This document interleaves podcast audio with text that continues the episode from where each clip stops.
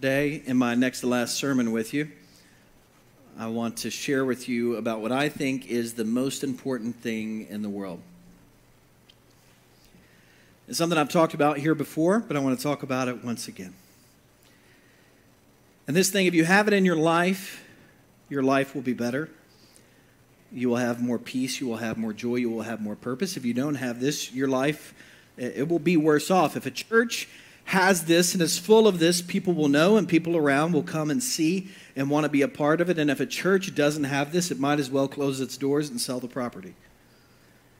You can't buy it at Buc-ee's.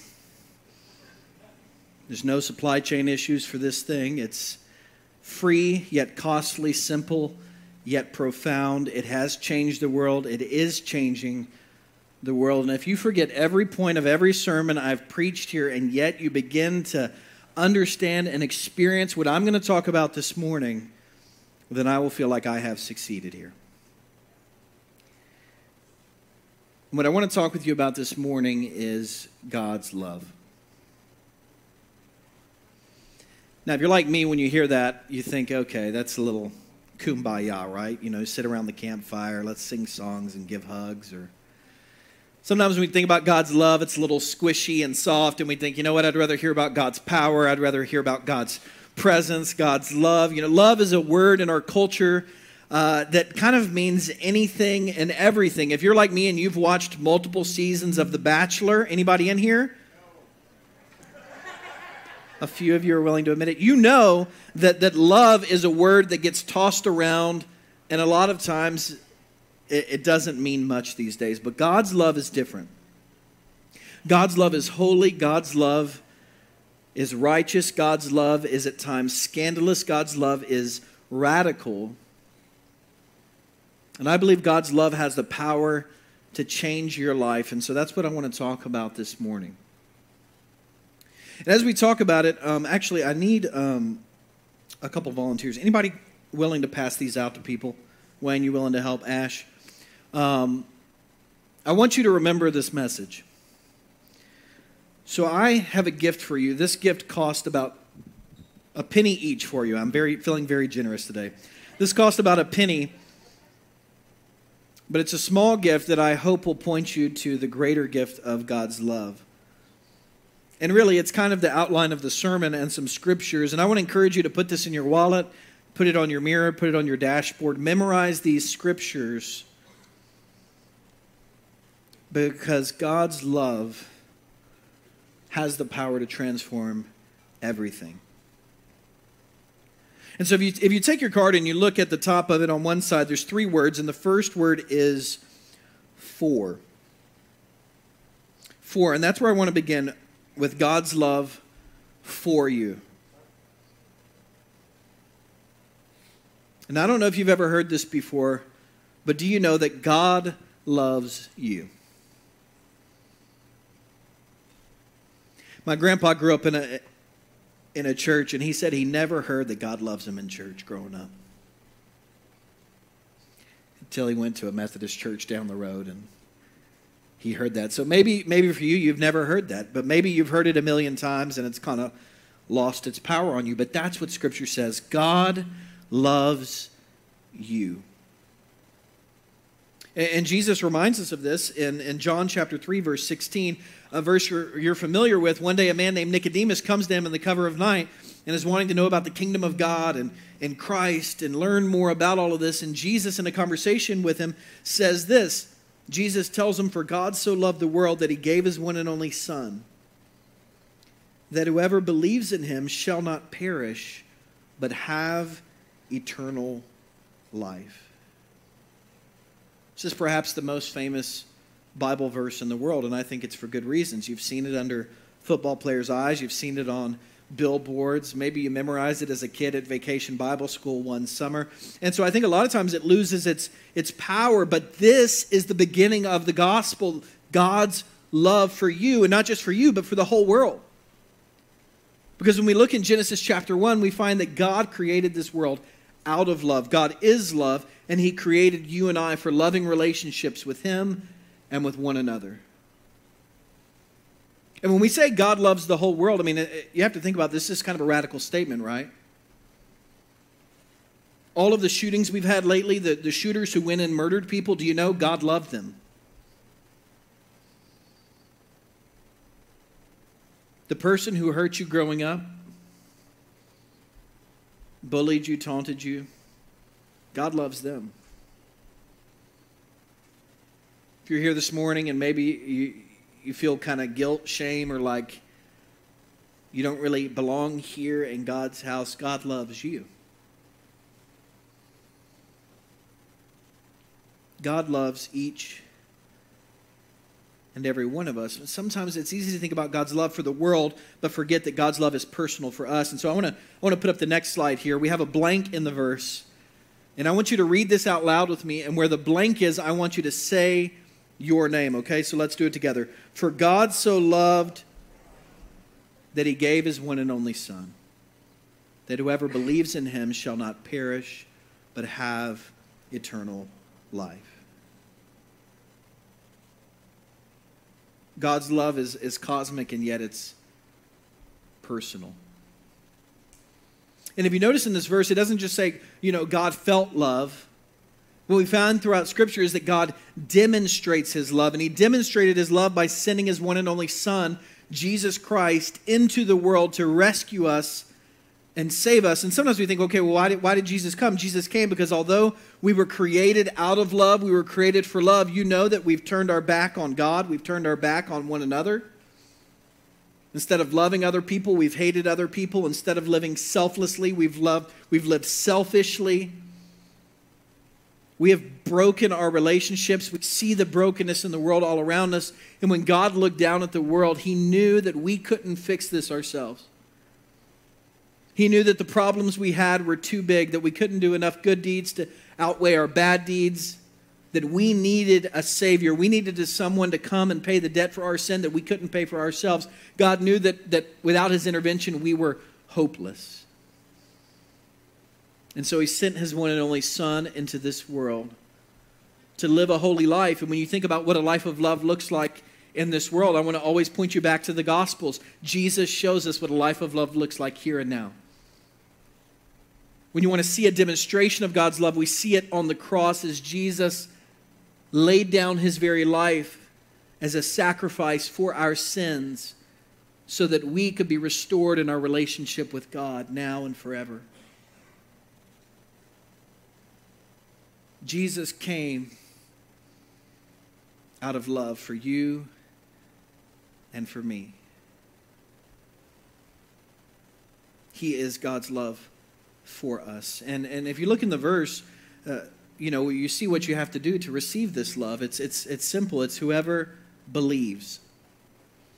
Whoever believes. Another word for belief is, is trust. Whoever trusts that Jesus is the Son of God, the Savior, come to do for us what we couldn't do for ourselves. Whoever believes shall not perish. That is, perish here and now. Because the life apart from God and God's love will be worse off. Shall not perish here and now, and shall not perish eternally but instead they will have eternal life.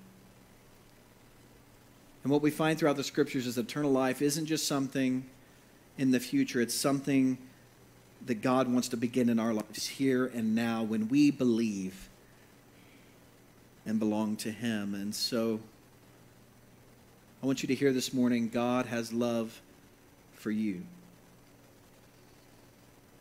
One of the great things the last few weeks is we've been having a baptism each week. We have another one today. We got another one next week. If you want to be baptized, come and talk with me.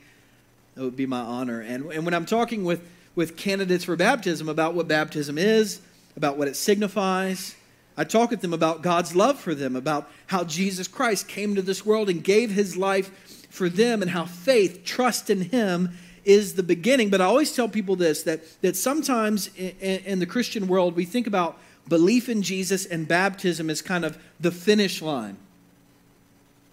You might know this, you know, it's like a ticket to heaven. You've heard it fire insurance.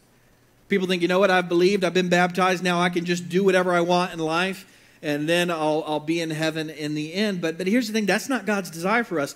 Belief is not the finish line, it's the starting line. It's the starting line, it's the beginning of what God wants to do in us. And we see this in John chapter 3 when Jesus is talking to Nicodemus about faith and belief. Nicodemus is asking, you know, how to enter the kingdom of God, and Jesus tells him, You must be born again. He says, You must be born again. And if you think about this image of being born, you think about a baby. If, if a baby was born, and that baby was six pounds and three ounces for years and years, would that be healthy? No. So if you think about being born again, if you're born again and you believe in Jesus Christ and you just stay the same and you never mature and you never grow, is that healthy? No. Belief in God's love for us and receiving God's love for us is just the beginning of what God wants to do in our lives. He has more. He has more, which brings us to the second word on the card here in. You see, God hasn't just demonstrated his love for us. When we believe, he places his love in us by the power of his Holy Spirit. Here's another verse, 1 Corinthians chapter 3 verse 16. Paul writes, "Don't you know that you are God's temple and God's Spirit lives in you. Here, Paul's speaking to, to the church as a whole. He's saying, Don't y'all know? Y'all are God's temple. But elsewhere, he speaks about how we each personally, our body is a temple of the Holy Spirit. And what he's reminding us of is when we believe in God's love for us, the Holy Spirit enters into our life, and God is love, God's Spirit is love, and so his love is shed abroad in our hearts. And his love begins to transform us. And I know when we talk about the Holy Spirit, you might not know this, but today is actually the day of Pentecost. It's the 50th day after Easter. And so churches all over the world this morning are celebrating Pentecost, the day in Acts chapter 2 when the Holy Spirit was sent by God down upon the church and it birthed the church, and the church began to go out and change the world. And we remember that Pentecost isn't just something that happened in the past, but we celebrate that Pentecost, the coming of the Holy Spirit, is a present reality for each and every one of us. And the Holy Spirit wants to continue to work in our lives today. And I know I heard a pastor say this week, his name is Rich Villodas. He said that when it comes to churches and people and beginning to talk about the Holy Spirit, anybody grew up hearing about the Holy Ghost? He says, well, you know, some people are, are frightened by it.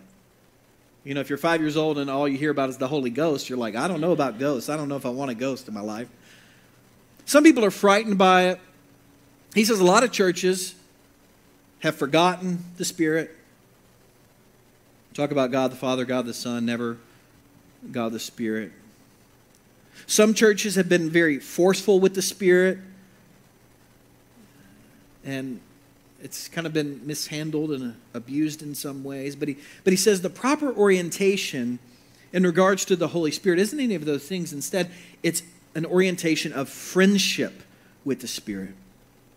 Welcoming the Holy Spirit to work in our lives because it's the Holy Spirit that forms us from the inside out into people of love, people who live and look like Jesus Christ. And this is just a very elementary example to help illustrate what I'm talking about here. I mean, if we think about this as our lives, we know that left to ourselves, our lives are not pure. They're, they're full of muck, they're full of mud, they're full of lust, they're full of anger, they're full of envy, they're full of disoriented desires. But what happens when we believe is, is we are forgiven of our sins. But that's just the beginning. We're forgiven of our sins. But when the Holy Spirit is poured out into us, we are cleansed from our sins. 1 John 1 9 says, God is faithful and just. He forgives us of our sins and purifies us from all unrighteousness. And so when we welcome the Spirit, we invite the Spirit to continue to work in our lives, the Holy Spirit begins to cleanse us from the inside out. And Jesus says that what's on the inside will eventually show up on the outside. And so we need the Holy Spirit's purifying power and presence filling us. Because when we are filled with the Spirit, when we are cleansed with the Spirit, what happens is love begins to form in our hearts. And because that love is in our hearts, it begins to overflow into our lives and into our relationships all around us. Which brings us to the last word on here through. God has love for us. Through the Holy Spirit, God has placed His love in us, and then God wants His love to work through us. So if you flip on the back, 1 John 3:16, if you notice I tried to make it easy for you. All of these verses are chapter 3 verse 16. There we read this, this is how we know what love is. Jesus Christ laid down his life for us. And we ought to lay down our lives for our brothers and sisters. He tells us God's love is something that's meant to flow to us and then through us. And the love that, that, that, flows through us, it isn't love that looks like the world, looks like The Bachelor, looks like any of that stuff. The love that God wants to flow through us looks like Jesus Christ. And so the love is unconditional, it's sacrificial, it's radical, it is selfless. It's a love that's willing to lay down our very lives for other people. You might have heard this story before about a little girl who spent many of her younger years on the playground having fun with her friends, but she was diagnosed with a rare disease. She was diagnosed with a rare disease, and then they found out she needed blood transfusions. And so they went to her parents and they talked to her parents, and her parents weren't an exact match. And so things weren't really working out there. So they tried to get other donors and they couldn't find somebody because of a rare blood type. But they found out her, her younger brother, who was really small at the time, that he was a match. And so the, the parents finally went to the younger brother. They, they, they were kind of a last resort with him, but they went to him. And before bed one night, they said to him, they said, Hey, you know about your sister's situation. Would you be willing to be a blood donor for her and to help her with this transfusion? And the boy, he thought about it and he said, Can I, can I have the night to think it over? And the parents said, Yeah, sure, sure. So the next day he came to them and he said, I'm, I'm willing to do it. I'm, I'm, I'm ready. And so soon they had this, the doctor's appointment scheduled, and he was on one side of the room, his sister was on the other, and there was tubes everywhere, and they got the IV in his arm. And he called the doctor over, the little boy, and he said, Doctor, how long until I die? And the doctor paused for a minute because he didn't quite understand, but then he then he got it. The little boy thought that the blood transfusion meant that, that he was going to die, and he was willing to do that for his sister. Now, here's the truth most of us, most of us won't have numerous opportunities to literally lay down our lives for others. But we do have opportunities, big and small, day in and day out, to metaphorically lay down our lives for others. And when we forgive other people for the sins they've committed against us and we, we, we lay down that desire for revenge, that's a way we, we look like Jesus and God's love flows through us. When we have a neighbor who gets on our nerves and it's very inconvenient to serve them and care for them, and yet we push aside our schedule and we lay down our lives for them, it's a way God's love flows through us. Love isn't normally convenient. It's not easy. A lot of times it is costly, but it cost Jesus his life. And now his life, his love flows to us. It fills us and it's meant to flow through us. And and I just want to say this morning, it's it's been great to see it in this church over the last number of years and even even lately.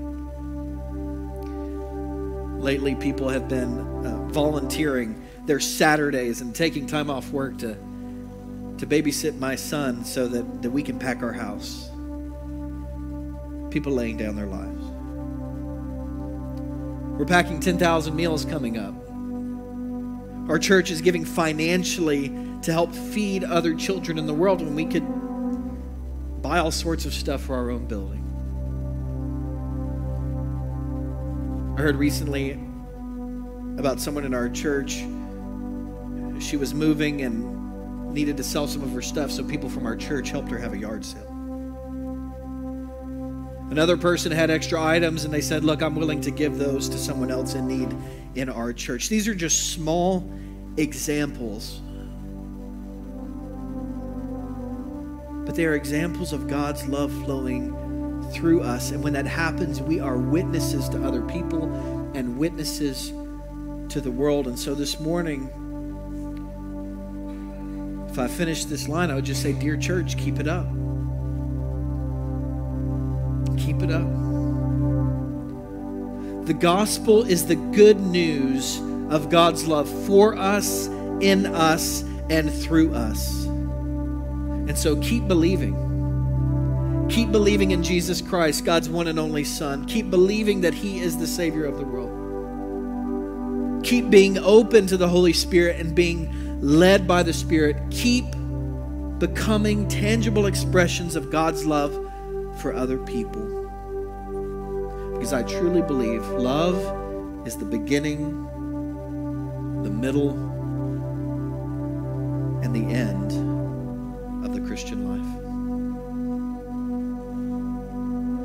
Thank you for loving me. Keep loving one another. Let's pray.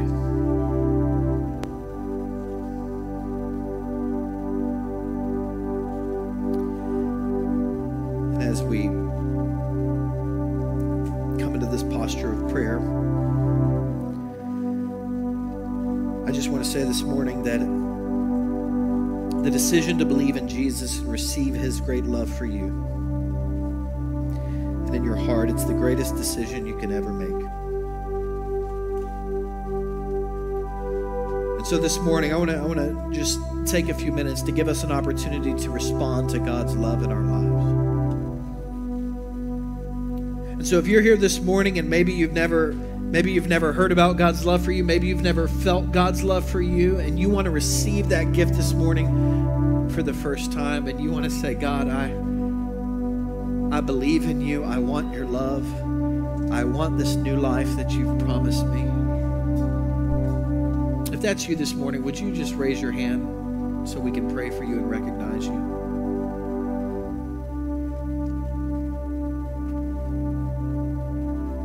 And if that's you, would you just pray this in the stillness of your heart after me? Dear God, thank you for your love.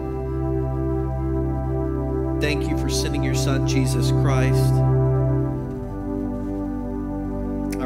My sin. I want to turn from my old life and turn toward you. I believe you're the Son of God sent to save the world. Would you help me follow you every day?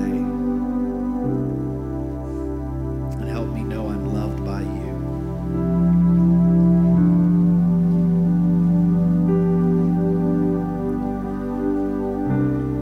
Maybe there's others of you this morning, you're recipients of God's love. You know He loves you, and yet you know on the inside you still need cleansing. You still need more of the Holy Spirit in your life. This morning, if you want to say, I, I want the Holy Spirit to fill me once again, to cleanse me from the inside out, if that's you, would you would you just raise your hand so that we can pray for you?